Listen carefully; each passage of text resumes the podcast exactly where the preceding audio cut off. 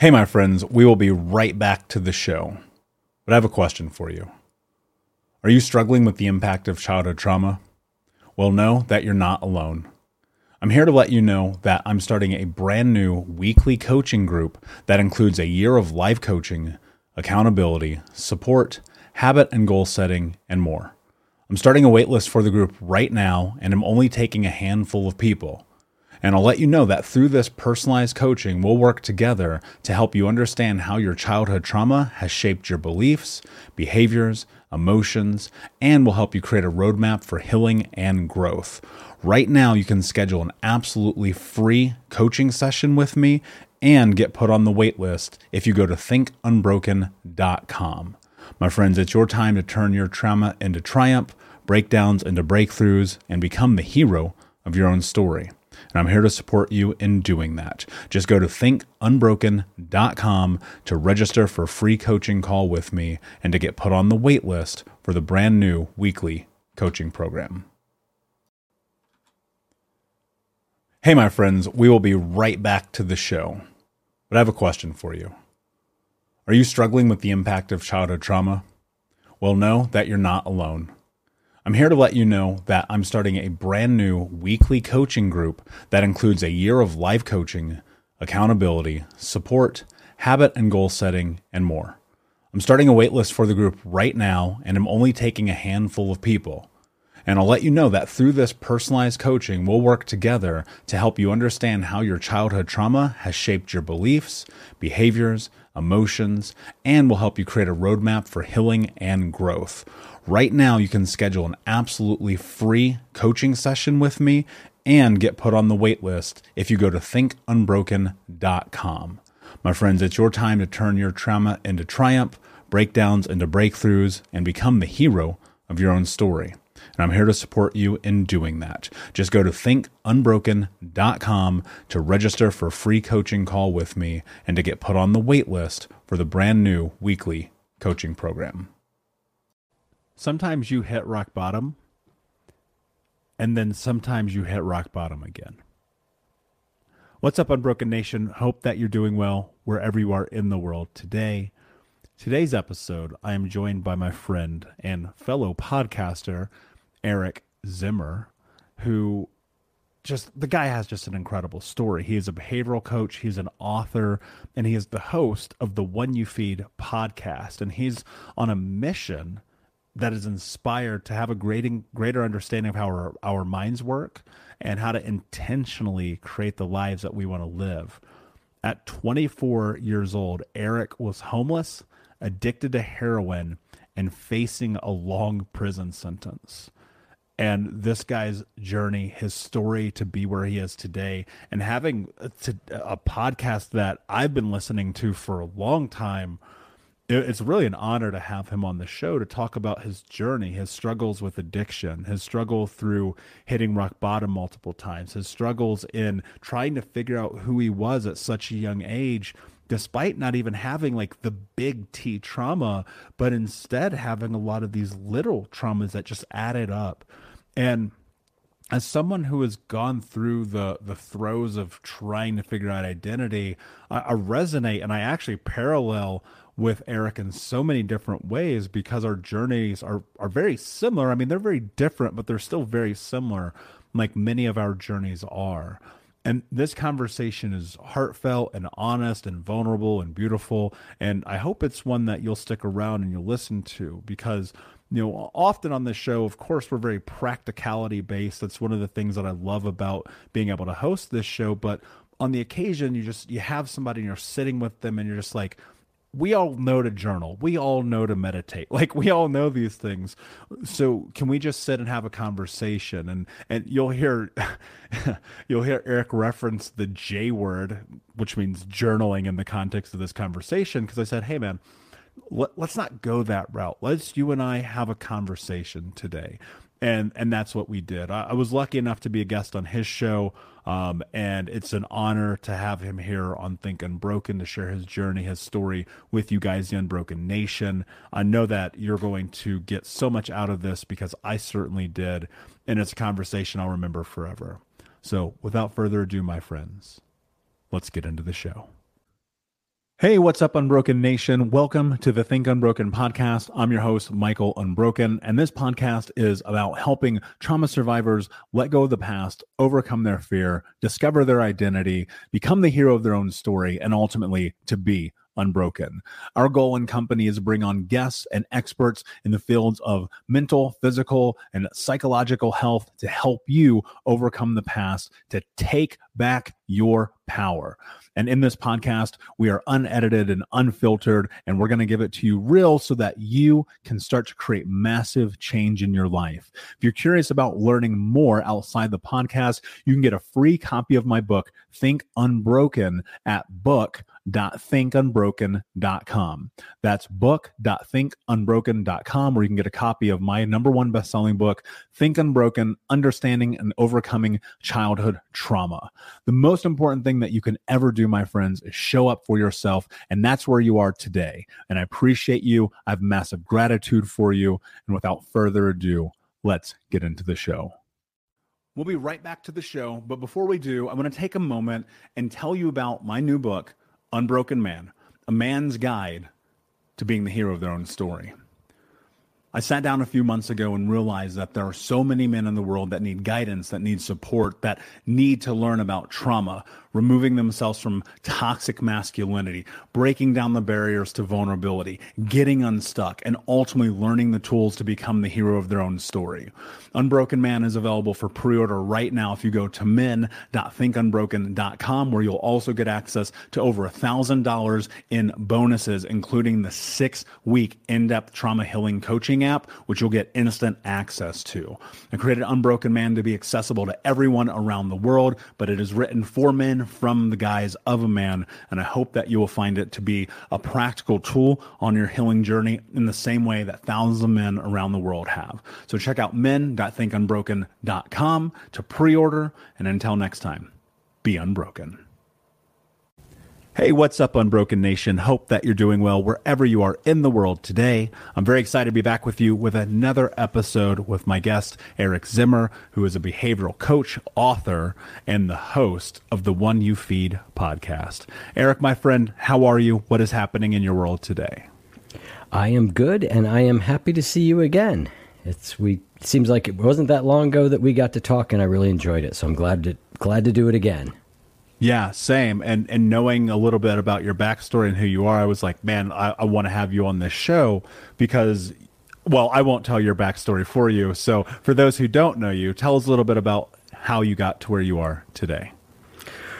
Well, there's always the long and the short version of that. I'll give you maybe the medium version. Um, you know, I'm the the host of the One You Feed podcast. As as you mentioned, I do behavioral coaching. I created a, a, a program called Spiritual Habits. Um, I spent a lot of time in the software industry in a variety of different roles. I founded a solar energy company. But uh, so much of my story goes back to... Um, you know, sort of the, the big moment in my life was getting sober at the age of twenty-four. I was a, a homeless heroin addict. Um, I was really sick, um, was facing a lot of, potentially a lot of jail time. And um, so, you know, I got sober at that point. And then, you know, from then till, you know, till now has been a ongoing process of continuing to Uh, heal and grow into the person that, that I really want to be. Where did that start for you? You know, I think so. Well, let's back up a little bit, because I think most people are going to be like, well, how the fuck do you become a heroin addict at twenty-four? Like, what, what, what was the causation? Like, as someone who was a drug addict at twelve years old, popping pills, let me first say that I get it. Like, I was seeking anything to disappear. What, what, what led you down that path? How did you end up in that position? Well, I mean, the, the, the, the, the, the, the straight factual version is, you know, at, in high school, I started, uh, you know, playing with drugs and alcohol like a lot of people did. Um, you know, most people try it. Um, I had a unusual reaction to it right from the beginning. You know, I used in unusual ways. It didn't become a problem, um, until, uh, I, when I turned eighteen, um, and, you know, when I turned eighteen, um, I was in a situation, and I'd actually been kind of straight edge for a couple years, and I started using again, and it was like I was off to the races. And so I started by, you know, drinking and smoking pot, and, uh, you know, then that just sort of escalated, and I was in the uh, sort of rock and roll scene in Columbus, Ohio, and uh, I went to band practice one day, or, you know, for a while, and I was like, what? How are these people more messed up than I am? Like, what is going on here? And uh, they, you know, turned out they were they were using heroin, and I uh, tried it, and I loved it. And it, um, you know, I don't know that it was that difficult or that different for me than drinking and smoking pot. It's just more physically addictive, and it's a whole lot more expensive. Um, and it's harder to get. And so the consequences for me ratcheted up very, very quickly. And in some ways, I, I look at that as a fortunate thing, because I think I might have been able to keep drinking and, and you know, and, and smoking pot for a, a, many more years than I did. You know, I, I, I sort of burnt my life to the ground pretty quickly, which with the uh, benefit of hindsight, I'm like, well, that's actually a pretty good thing. You know what's funny is I have the same thought. I'm like, I'm really glad I destroyed my life when I was twenty-five. That feels like the right time frame to have done it. Yeah. Um, but I but I also realize, like, you know, there there's a lot of extenuating circumstances that leads a person down that path. And and my own journey, just feeling like, dude, like I, growing up in the Midwest, living in Indiana, like struggling to survive, it was like, what do kids do? They drink and they get high and they have sex and they... If you're me, you're still cars and you break into houses and you shoot guns at people like psycho. And you're like, you know, that's, that's the environment. So, so you're in this. And now, did you graduate high school?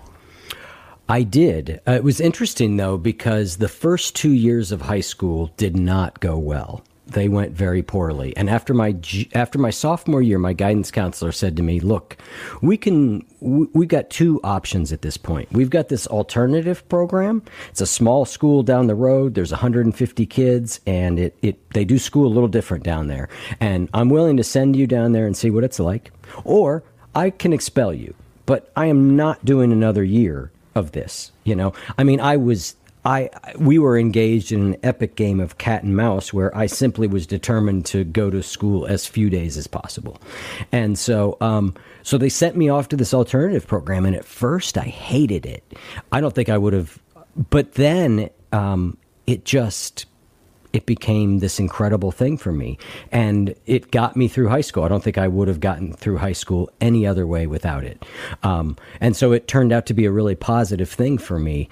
Um, but then after high school is when I started drinking, uh, again, and, um, you know, never went to college, um, just because my, my actions were, you know, I was, I was, kind of a full-time alcoholic and drug addict. And, and like you, I mean, I, my childhood was, um, I was always in trouble. I mean, I think from the age of like, you know, eight, I was a, a kleptomaniac, you know, and I was probably into vandalism before that. I mean, I just was kind of always in, in trouble, um, from, from a very early age. You know, I, I, we definitely have that in common. Part of me often wonders is like, you know, we, we're not that far apart in age. And so I think to myself, you know, there's a generation of kids, we would just come home and do our whatever we wanted to. Right. And from a very young age, I was left to my own devices. At like seven years old, I'm like cooking, I'm by myself at home. It's chaos, man. And, and you know, in, in high school, it's funny, I had the same exact thing. My first two years, nightmarish. Right. And then I sat down with the dean and he basically goes, look, dude, we're expelling you. You got busted selling drugs. It's game over. Uh, here's what's going to happen. There's an alternative program. Same thing. You're either going to do this or good luck with the rest of your life. And I was like, all right. Now, of course, I still didn't graduate high school, but, you know, I think that's part of the, I think that's part of the journey of the chaos. So, all right. So you make it through high school. You're, you head back into this lifestyle and you find yourself now, what I would assume and I don't want to put words in your mouth, so you please take this away. But I, I would assume kind of like where I found myself, where I was like, I'm going to do whatever it takes to get this fix. And, and my fix was like women and alcohol and partying. And, mm-hmm. you know, I just, it was like, dude, I don't care if I'm up till four in the morning and I got to get up at five. Like, I'm going to do the craziest shit. What was that? What you were experiencing? Pretty much. Yeah. Yeah, that was that was kind of it. It was, I mean, I worked a series of really crappy jobs, um, you know, in restaurants, um, you know, doing whatever I could do to just sort of barely make ends meet, and li- you know, played in a in a bunch of bands, and um, yeah, partied all the time. That was that was life, you know, for from eighteen to, you know, nearly twenty-five. Were you still in Columbus?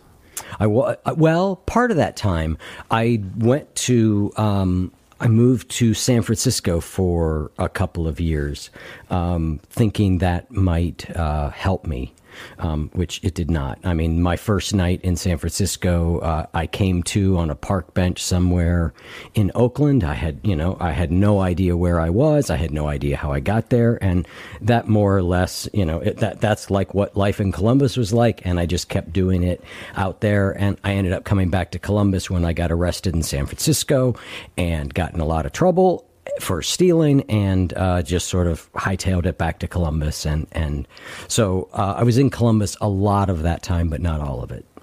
You know, the thing that comes to mind, Eric, is that that old adage is like, wherever you go, there you are. Yep. And and that was, dude, same. It's funny. These parallels are incredible to me. And, but but I think the unfortunate side is these parallels are so common for so many people. And, you know, as as I shared with you, it was this rock bottom moment that ultimately is the thing that transformed my life. What what was the crux of change for you? Yeah, it's interesting. I can I can tell you about, you know, the last uh, the the time that, you know, that I got sober then, um, and I was sober for eight years, and then I went out and drank again, and that's kind of another interesting part of my story. Um, but I can tell you about kind of what happened that got me sober for that eight year period, and I will. I think what that misses though is all the stuff that happened up to that point. You know, like I moved to San Francisco because I knew things weren't right. I knew I was out of control. And I thought, well, maybe if I do this. And so there were all these attempts in those in those years, you know, very halting, very occasional, but there were attempts to try and do something differently. You know, I m- ended up moving to this little town in Connecticut, on the on the water in Connecticut, uh, thinking if I go there, they don't have heroin there. And I will, th- th- you know, that's my problem. And so I went there and I drank and I partied and I did all that. And then sure enough, it wasn't very long before I was, you know, lying to people saying, I need to borrow your car for whatever reason, and driving it two and a half hours to a city that I knew would have heroin. So that same thing, kind of trying that. But the thing that got me, you know, quote unquote sober was, um, I got, I was living in a van, and the van was owned by this restaurant that I worked at. And this restaurant was where I was stealing um, a fair amount of the money. I had like a three hundred dollars a day heroin habit at that point. And uh, one night I was working, and a couple police officers came in the front door. And they walked all the way through the restaurant, and they kept coming and they kept coming, and they came into the kitchen and they said, are you Eric Zimmer? And I said, well, I'm I'm not sure. I'm not sure if I want to answer that question, right? Um, and uh, I was hauled out of there in handcuffs. And um, in that moment, I lost the place I was living. I lost my money, the, the way I was going to get drugs, uh, the, the, the finances. And I went into detox because I was simply just out of ideas. I just was like, I don't know what to do, and I'm going to be really sick tomorrow, and I don't know where I'm going to come up with three hundred dollars. So I went into detox, and while I was in detox, they said, well, you really need more help than like a four-day detox, man. Like you need to, you know, you've been in and out of rehabs. Like none of this has worked. You need, you need to go to our thirty-day program. And I said, no, I don't think so. And I went back to my room, and I just had, as as we refer to them, you know, in in recovery, uh, a moment of clarity. And my moment of clarity was like, if I go back out there, I'm either going to die or I'm going to go to jail, right? I had hepatitis C. I weighed one hundred pounds. Um, I had, I, you know, I was facing uh, several major felonies at that point. Um, it just, I just had that moment where I was like, this is, I, I, I just need to go into this thirty-day treatment program. And that really sort of kicked off my recovery. So that's kind of what did it, you know. But as I said, there were lots of moments leading up to that. Yeah. You know, it, it's funny because somebody asked me recently, they were like, well, what was rock bottom like for you? And I was like, dude, it was like a thousand fucking rock bottoms. Yeah. It was like, it was like, how many rock bottoms can I have? And then it was, you know, for lack of a better way to phrase it, for me, it was like coming to Jesus moment where I was like, dude, what are you going to do here? It's cl- this massive clarity washed over me, realizing that I was letting myself down, that I'm playing the victim, that I'm blaming everybody else. When you're in this moment, you know, and, and you're like contemplating, that's the area in which everything changes for people, mm-hmm. right? You have a decision to make. And hearing this in this moment, like, it, how do you, how do you navigate clarity when like this poison is trying to get its way out of your body? I, I don't know. I mean, it, it is one of those mysteries. I do think I've talked to a lot of people. I've been around recovery for, I don't know, twenty-five plus years. You know, there were a few years I went back out drinking, but I've been around reco- people in recovery for a long time. I've interviewed countless people. And honestly, how, why some of us get it and some of us don't is a mystery to me. I don't know what caused me in that moment to say, okay, yeah, I'll go. You know, and then what caused me to stay in treatment? And then, you know, because I know so many people who did a lot of the things I did and they're not here today. They didn't make it, you know? Um, and I had, I, I know a lot of people who didn't make it also because I think I had a lot of advantages over a lot of people who come into recovery.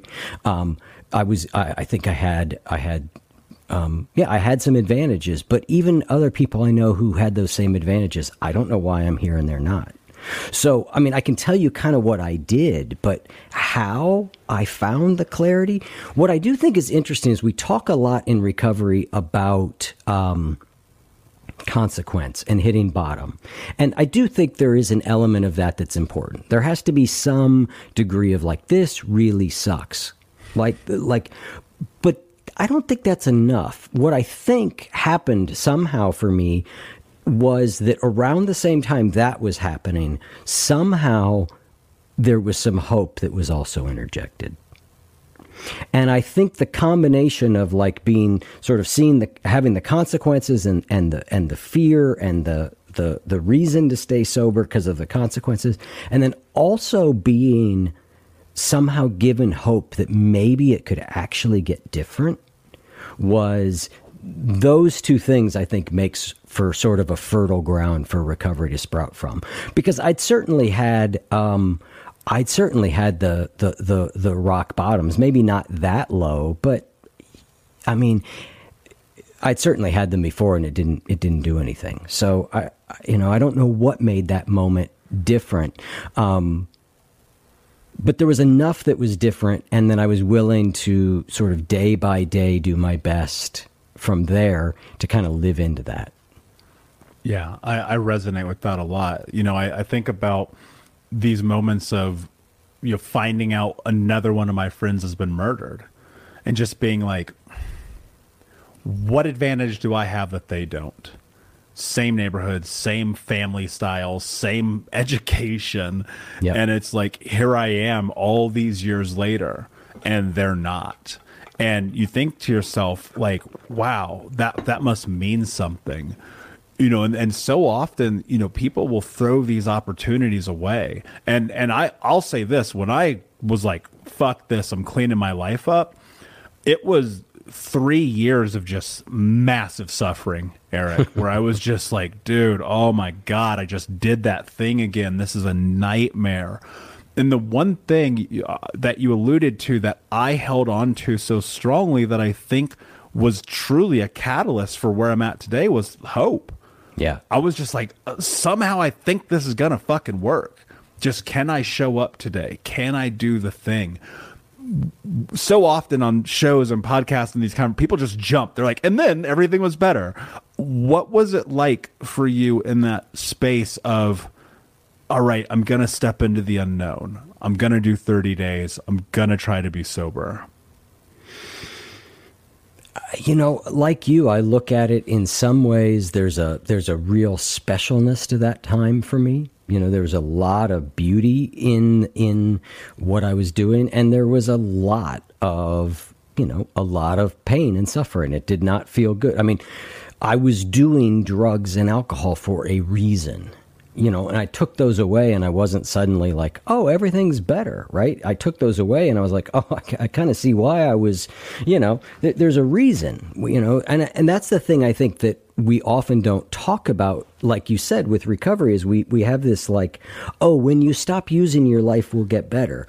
Well, yes, probably in some ways, but in some ways, your internal life may not feel better. You might actually feel worse for a while. You know, you might actually feel worse. And um, I often say, you know, getting or, or being sober, I think is awesome. Getting sober is kind of nightmarish to me.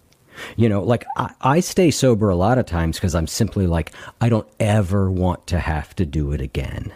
Like it's, this is okay. I got this. This is pretty straightforward. I can handle this.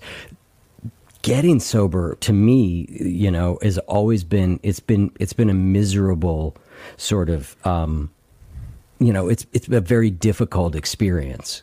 Um, and now I think I've forgotten the, the, the question. Yeah, no, you're fine. Uh, you know, I think about this, this space of in that sobriety, I think the heart, and I'm curious about your thoughts on this. I think the the hardest aspect of it is the actually having to sit with yourself. Yeah. And and I recall like like I never thought I was an alcoholic. Um, I still to this day don't. I never thought I was a drug addict. I never thought I was a sexaholic. You know, whatever that thing aholic was, work, whatever it may be. I was just like anything but feelings. Yeah. Yeah. Well, what's interesting for me is, and your, your and I's backgrounds are a little bit different. I mean, you, your, your trauma is, you know, a lot of what, you know, in the trauma world, we might call capital T trauma, right? Mm-hmm. And my trauma is a lot of what we would call lowercase t trauma, like just a long time of sort of being, you know, uh, sort of neglected and, um, you know, not just, just not, not parental figures that knew what to do with a child like me. Um, and so for me, the, the big, fe- the big feeling for me, a lot of it was, I couldn't stand how, I think I'd gotten so good at deadening my feelings even before I started doing drugs and alcohol, that drugs and alcohol in some ways for me were the only way I could ever feel alive. Mm-hmm. And I felt dead otherwise.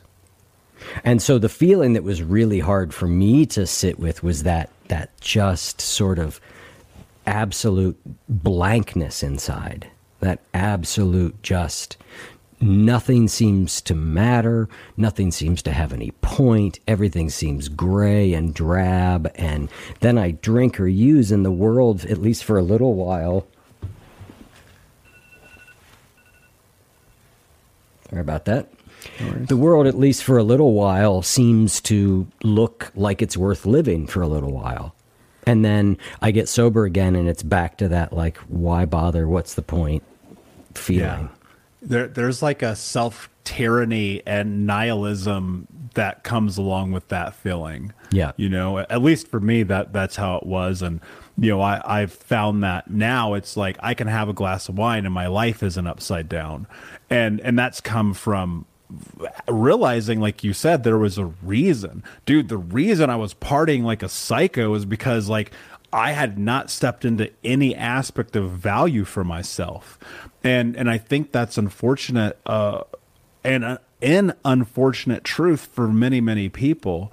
So you're going through this, you're in this process, you're stepping into sobriety. I, I assume that in this, you were probably like trying to rebuild your relationship with yourself. Yeah, yeah. I mean, I got sober in a in traditional twelve-step, you know, A A in Central Ohio in nineteen ninety-five, right? Like it was a, you know, it, it so there was, um, you know, a, a big focus was um, building a relationship with a higher power, um, you know, creating, you know, repairing relationships around you. But yeah, so much of it, I think, so much of my journey in sobriety has been, yes, building a relationship with myself so that I'm comfortable in my own skin, you know, yeah. so that I, I feel like, you know, that I don't have the need to change my consciousness all the time. I went, I want to find the right way to phrase this. The journey I went through into understanding what you just said was so incredibly arduous that I, I did not want to live any longer mm. because I was like, being me is really hard.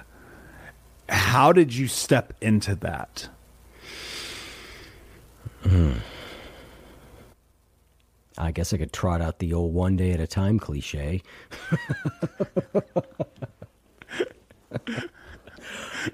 You know, how did I step into it? Um, with a lot of uh, a lot of help and a lot of support and a lot of modeling for from people who went who went before me, and um, and a lot of reading and a lot of. Yeah, all, all of the above. I mean, therapy, reading. Um, you told me I couldn't use the J word, so I won't. Um, that J word's journaling, by the way. Yes. Um, a, a, you know, but yeah, talking. You know, talking to people. I, there's there's there's a number of things about twelve-step programs that that I don't love, and I sometimes am a little envious of people who get sober today because there's so many things on offer um, mm-hmm. that simply weren't when in nineteen ninety-five. Um, they just weren't. And um, we'll be right back, but I wanted to take a quick moment to tell you about the Think Unbroken six-week trauma healing coaching program. If you go to coaching dot think unbroken dot com, that's coaching dot think unbroken dot com, you can sign up for the six-week daily Think Unbroken Trauma Healing Coaching Program. In this program, we're going to go over the six principles of healing trauma, adaptation, understanding the impacts of trauma, how to become the hero of your own story, what to do next, and ultimately what it means to be unbroken. For more information about this six-week coaching program, which you can download as an app on your phone and take with you everywhere, no matter where you are in the world, it's interactive. It's built about giving you practical tools that you can use in real time. And if you're ready for what's next in your life, go to coaching dot think unbroken dot com. Again, that's coaching dot think unbroken dot com. Now let's get back to the show. And yet, for me, the the thing that was so critically important was to be around other people who were were like me, you know, and, and to hear other people share and to, to hear myself share and, and to talk about what was going on. I think that's, that was the, those were some of the early, really important steps. Yeah. I, I've seen that myself. And for me, it was stepping into men's group therapy. Mm-hmm. Like I, I literally went across the country to join this group because I was like, anything it takes, you know, and I, and I don't share this often publicly, but you know, growing up, I used to go to A A with my mom when I was like seven, eight years old. And you would just watch this and I'd be like, but can't they just stop? Right. what, what is happening here? And then you realize it's, it's, it's never the thing that's the problem. It's the thing that you're not dealing with that leads to the problem. Yeah. And, and so now you, you faced this, you stepped into the willingness to figure out who the hell you are. You're asking for help. You're doing the things that I would argue. Look, it's acknowledgement. It's community. It's asking for help. It's follow through. It's action. It's all yeah. those things. So talk about sobriety just as a whole, the experience of that as you stepped into it in this newfound place of knowing who Eric is, or at least figuring out who Eric is. Well, it's really interesting because I did mention that uh, after about eight years sober, I went out and uh, drank again. And um, I don't mean like had a glass of wine now and again. I mean like got, you know, drank and, and, and went back to smoking pot to the point that I had to get sober again. I've now been sober fifteen years since then. Um, but I clearly had not um, learned enough about myself because I went, you know, like I said, I did go back out. And so um, there was, you know, there was, there was a lot more uh, learning to do in that. And when I came back after that, Um, I feel like I went even deeper into um, really getting to know myself. At that point, like you did, I did some really pivotal men's therapy for myself. I got, I had to really think deeply, like what does, if I'm going to come back and go to, to A A, which says that a spiritual life is the way we get better, what does that mean to me? Because the first time around, I think I just made myself believe what people around me believed. And that was enough to get me sober, but it wasn't enough for me to handle things when some things in my life went really upside down. And um, so I think it was, you know, that that knowing who I am and growing into it was a ongoing, and still is, obviously, an ongoing process. Yeah. I, you know, I tell people all the time when they come into coaching, when they get into programs, when they step into Think Unbroken, it's like, this is a rest of your life game. Yes. Like, like when you make this decision, you're going to realize the healing journey isn't over just because you listened to a podcast or read a book or, you know, went to a conference one time. Because even, dude, twelve years, almost twelve years into this, I have my moments where I'm like, holy crap, dude, this feels like everything is backwards. And then you realize, like, wait a second, hold on, pause. What's actually happening? Why am I triggered? Let me go through and assess the tools that I have. And then if I need to, reach out. One, one of the great benefits I've been able to, to acquire in my life is uh, a therapist that I can speed dial. And, you know, that's that's one of those things where it's like on the rare occasion, I'm like, yo, I need a session this week. When can we make this happen? And and I think that's so much about it. You still, even after all the work, you have to keep being willing to ask for help. So you go through this, you're, you're, you you have this understanding and you fall backwards. Yeah. And this is where most people quit. They're like, eight years, my life is a disaster. I cannot believe I did this. I might as well quit. Why didn't you? Well, I did for a number of years. I mean, I drank and, and, and smoked pot again after I went back out for probably three to four years. Um, it's really interesting because the first time that I got sober, I had pretty much burnt my life to the ground. The second time around, when I went back out and I was drinking and, and, and, and, and smoking weed. And when I mean s- smoking weed, I mean like sun up to sundown kind of, kind of thing, you know, um, I was, I was, I had made a career for myself. I was I was in a professional career um, in the software development space. Um, I was um, making more money than I'd ever made. Everything on the outside looked really good. Um, but I knew on the inside, I had the insight of knowing what it felt like to be, what it felt like inside to be out of control. And I knew that Um, I was out of control, and I knew that it was a matter of time until consequences started coming. Um, and so, yeah, it was really hard to come back. It was hard to come back because A, like I said, on the outside, everything looked fine. And so it's, it, I just, I had not had my, uh, ass kicked as bad at that point. Right? I just hadn't yet. Um, it was a little more intellectual. The first time it was like I had just been, I mean, the, the pain of being whipped was fresh, you know? Now it was like, well, I really don't want to get whipped, you know? Um, so, so there was that. And then there was the, yeah, to your point, it was like, I can't believe I've got to go back. I mean, I was like, you know, when I was in A A, I was like Mister A A, right? Like sponsoring so many people. And now I got to go back and be like, uh, I got a day. It was hard. I mean, the second time around was harder for me than the first time. There's no doubt to me that it, it felt harder the second time. Um, and I just, I, I, I look at the second time, I'm like, I don't even know how I kept going, but for some reason I did. I just, one day at a time, you know, I kept, one of the things was I kept looking, I had a son, and I kept looking at my son who was, you know, let's say eight or nine.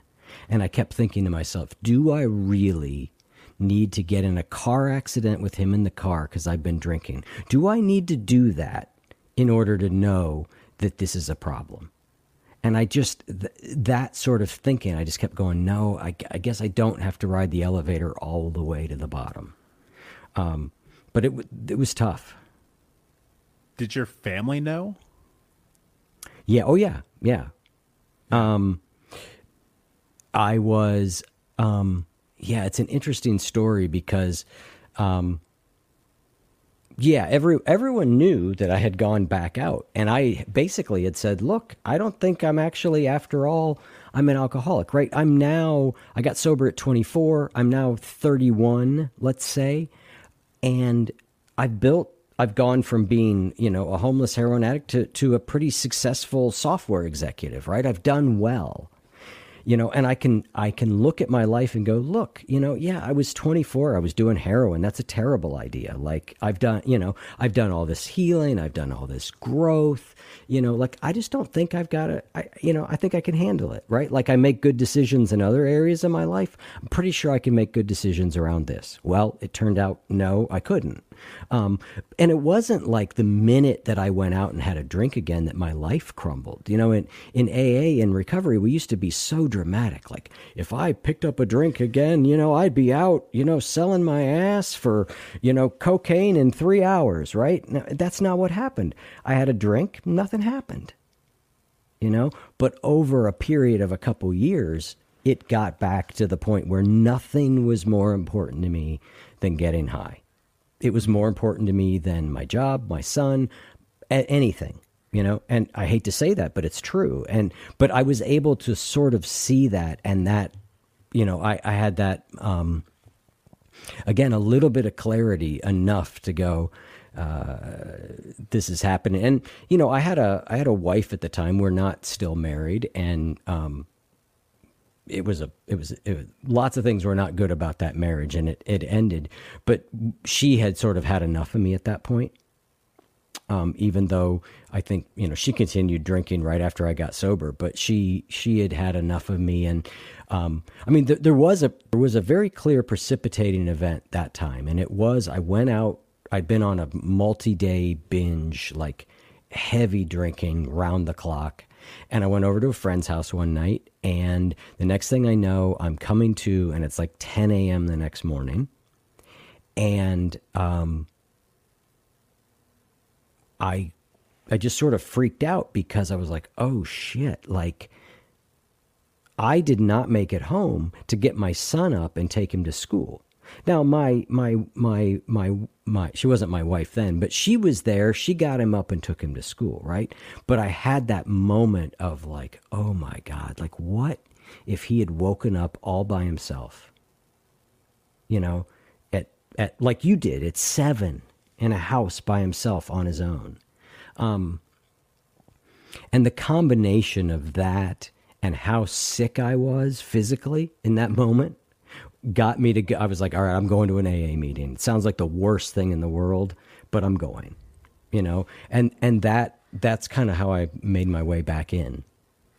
Yeah. And I, I think the willingness to acknowledge that you're about to have to suffer again is really powerful, because in my opinion, it's like that acknowledgement is what brings you forward, you mm-hmm. know, because for some people, the most difficult thing that they can do is just raise their hand and say, I need guidance. I need help. Somebody, for the love of God, save me. I'm on the edge of the building. Yep. Right. And, and the bravest thing that you can do is just be like, yep, me over here. Yes. Somebody. Hi. And, and, and I yep. wish I want to implore that to people, like recognizing like we, we can't do this alone. Like, and it's not even necessarily like you have to go to A A or you have to do a Think Unbroken course or you have to, you know, check out Eric's programs. It's like, do fucking something. That's right. That's right.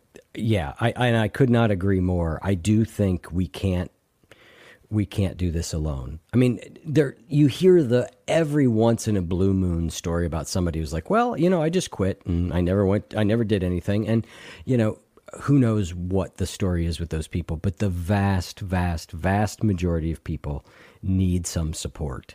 Um, and there's lots of different ways to get it these days. I think that's a great thing. And so, um, but yeah, find, find some help. And, and that's a big part of, like, again, a parallel in our journey, me going, okay, wait a second. I'm going to just offer support to the world as I'm in this, trying to figure out what is happening. And then that thus transpired into what it is now. It's like it's taken on its own life. And, and that's happened for you as well. Talk to talk to me about this. Where where does this idea of service come in? Not only had you been a sponsor before, so obviously there's something in you like, I want to give back, but now having built something as great as your programs and the book and, you know, uh, the podcast, which is a phenomenal show, like, where does that want for you come from? It's interesting because, you know, going back to that story about high school, when I when I went to the alternative program, I was, like I said, I was a troubled kid. I mean, I was always in trouble. Um, I was drinking and using in unusual ways. Um, and I went to that alternative program, and I ended up founding a tutoring program for disadvantaged children where, you know, we took high school kids.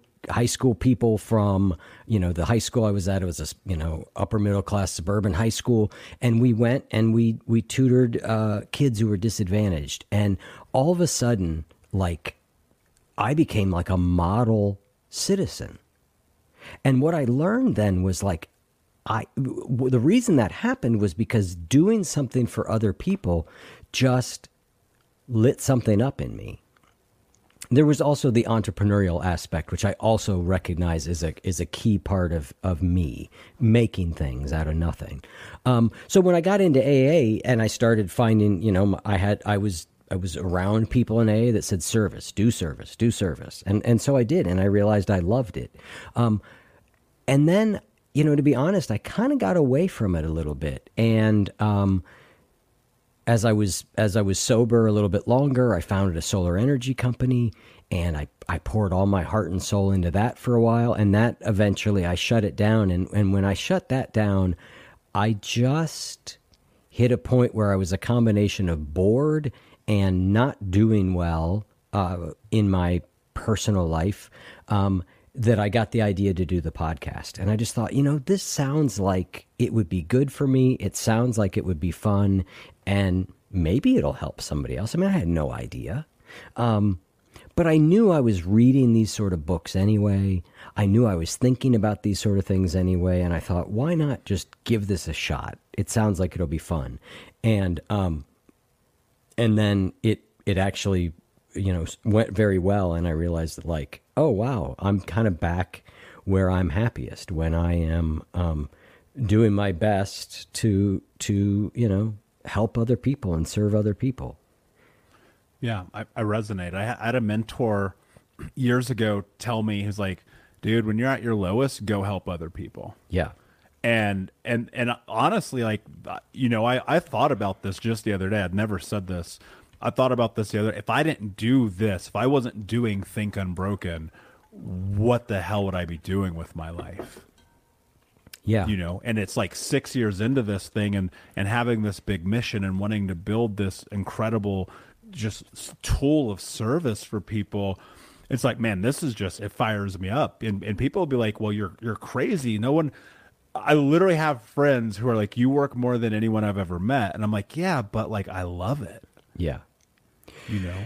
Yeah. It's, it's interesting. I, I do think that is one of the things that A A figured out really, really well. And what, you know, which was this basic idea that, like, the surest way to remain sober is to help somebody else.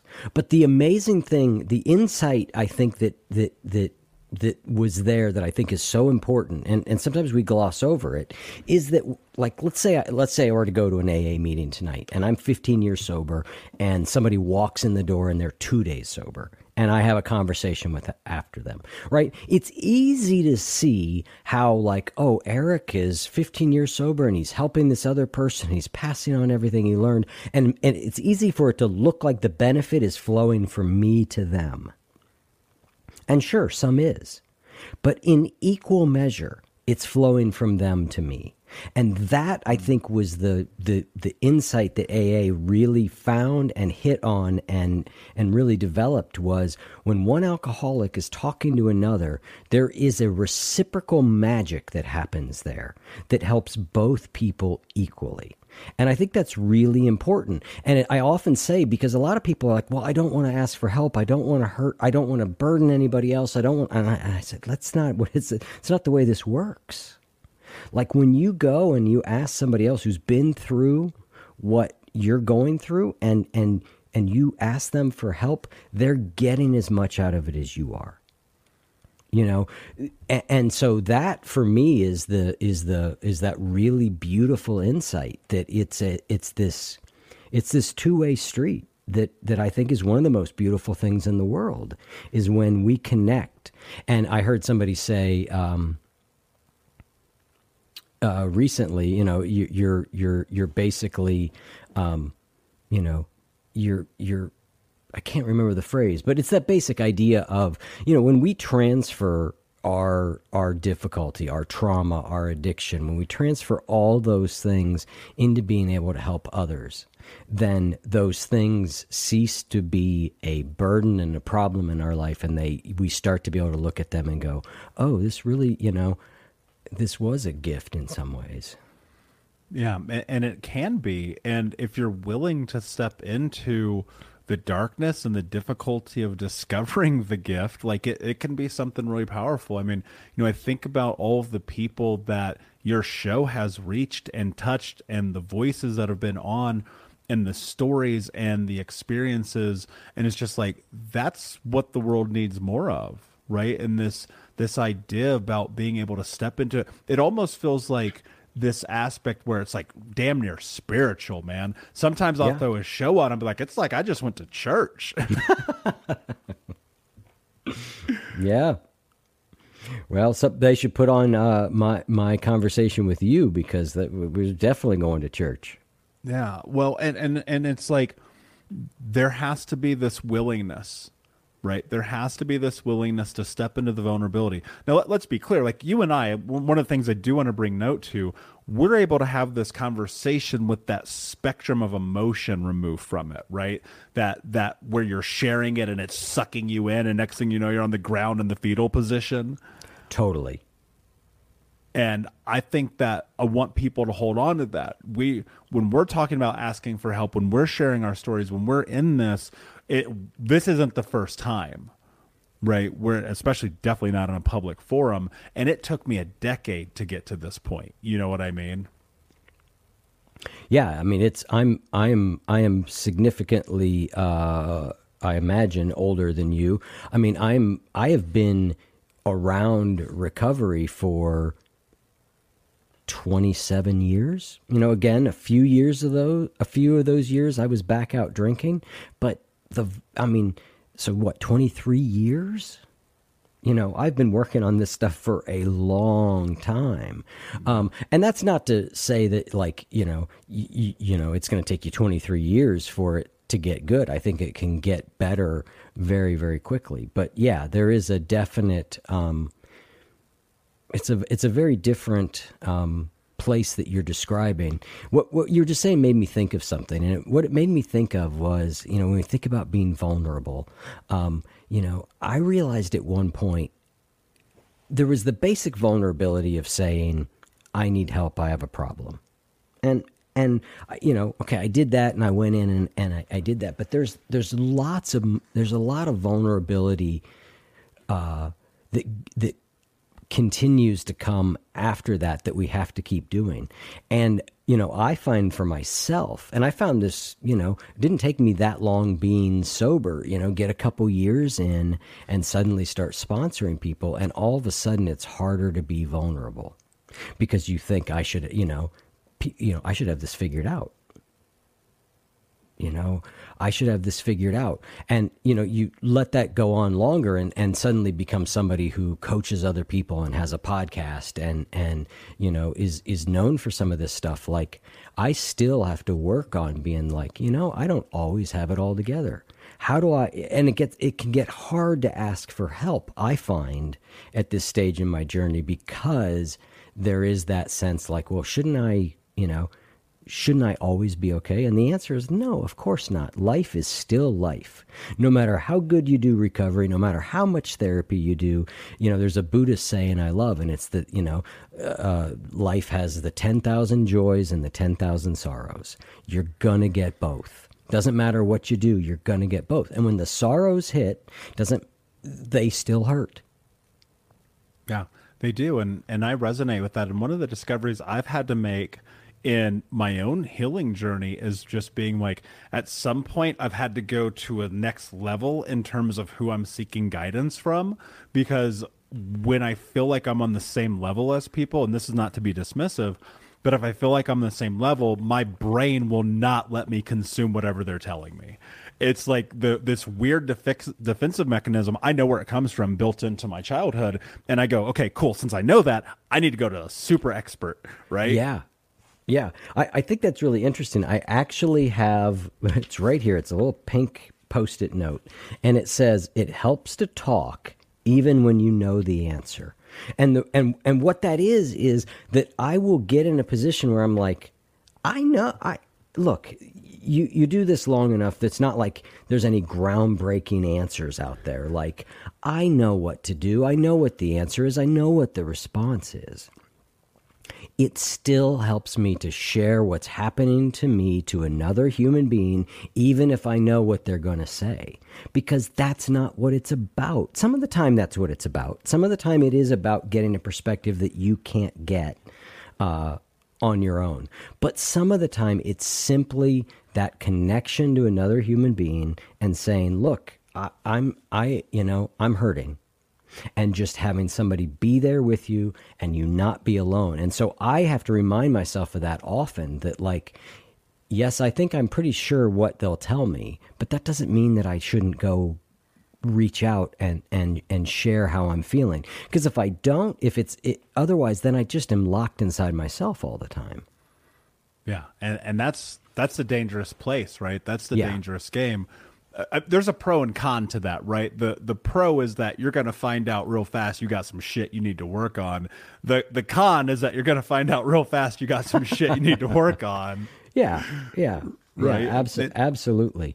You know, and I, you know, I often think of, this is making me think of this idea of sometimes thinking about our healing journey as like a spiral staircase. We tend to think it should be linear, right? And And it's not. And and what I have found is you you end up back at like, oh, this again? This again? You know, and I think thinking of it like a spiral staircase is helpful. Like if you are going up a spiral staircase and there's a painting on the wall, right? You're going to come by that painting three or four times. But hopefully each time you're coming by at a slightly higher level.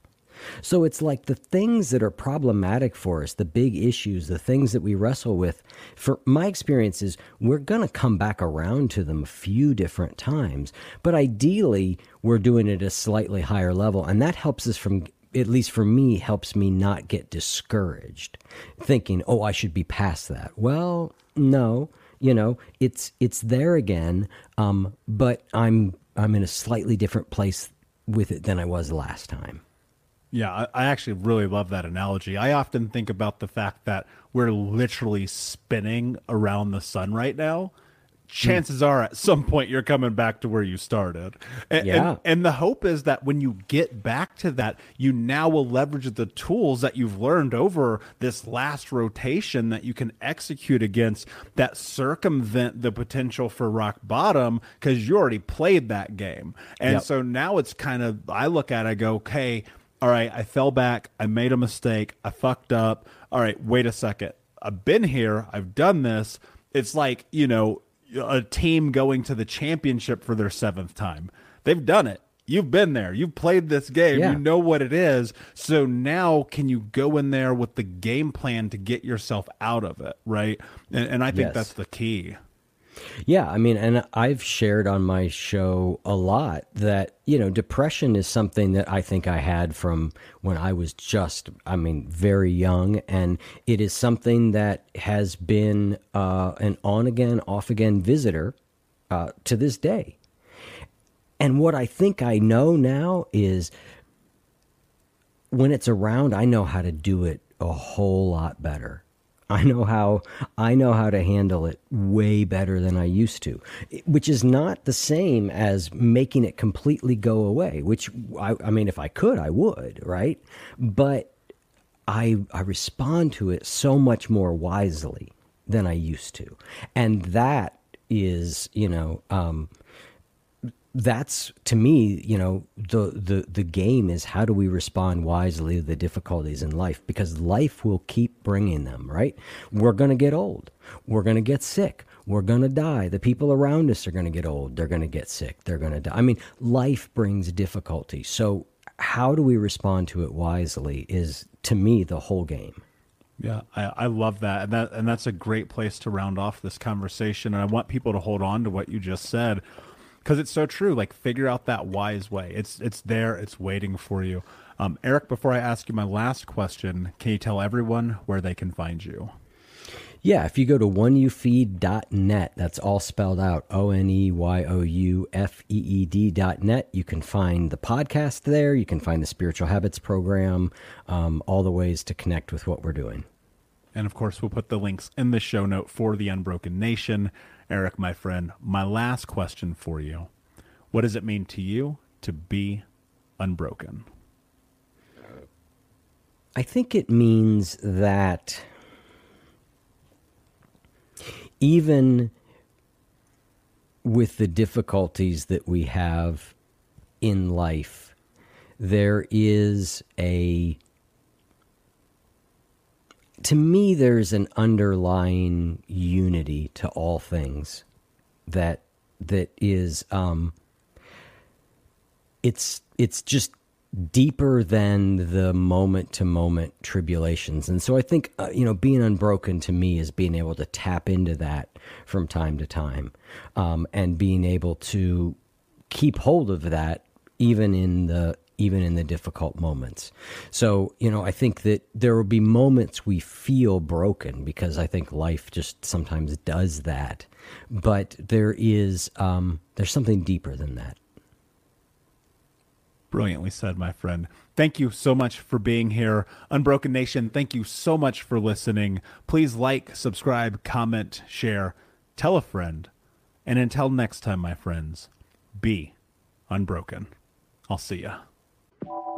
Unbroken Nation, hope that you just got a tremendous amount of value from today's episode. I want to know what you think. Please do me a favor and review, rate, and share the episode with three friends on social media today. It would mean the world if you did, because ultimately at the end of the day, creating community and connection is how we heal generational trauma in the world. And I need your help to do that, Unbroken Nation. So if you're on iTunes or Spotify or wherever you are, please like, comment, share, review. I want to know not only what you like about the show, but how I can make the show better, how I can make this further about helping you on your healing journey. So do me a favor. And when you do, shoot me a screenshot of you making the review to my D M at Michael Unbroken on Instagram, so that I can have a conversation with you, say hi, and more importantly, so I can share it with the Unbroken Nation. Thank you so much, my friend. Hey, my friends, we will be right back to the show, but I have a question for you. Are you struggling with the impact of childhood trauma? Well, know that you're not alone. I'm here to let you know that I'm starting a brand new weekly coaching group that includes a year of life coaching, accountability, support, habit and goal setting, and more. I'm starting a waitlist for the group right now, and I'm only taking a handful of people. And I'll let you know that through this personalized coaching, we'll work together to help you understand how your childhood trauma has shaped your beliefs, behaviors, emotions, and we'll help you create a roadmap for healing and growth. Right now, you can schedule an absolutely free coaching session with me and get put on the wait list if you go to think unbroken dot com. My friends, it's your time to turn your trauma into triumph, breakdowns into breakthroughs, and become the hero of your own story. And I'm here to support you in doing that. Just go to think unbroken dot com to register for a free coaching call with me and to get put on the wait list for the brand new weekly coaching program. Say goodbye to your credit card rewards. Greedy corporate mega stores, led by Walmart and Target, are pushing for a law in Congress to take away your hard-earned cash back and travel points to line their pockets. The Durbin-Marshall credit card bill would enact harmful credit card routing mandates that would end credit card rewards as we know it. If you love your credit card rewards, tell your lawmakers, hands off my rewards. Tell them to oppose the Durbin-Marshall credit card bill. Everybody in your crew identifies as either Big Mac Burger, McNuggets, or McCrispy Sandwich. But you're the Filet-O-Fish Sandwich all day. That crispy fish, that savory tartar sauce, that melty cheese, that pillowy bun. Yeah, you get it. Every time. And if you love the Filet-O-Fish, right now you can catch two of the classics you love for just six dollars. Limited time only. Price and participation may vary. Cannot be combined with any other offer. Single item at regular price. Ba-da-ba-ba-ba.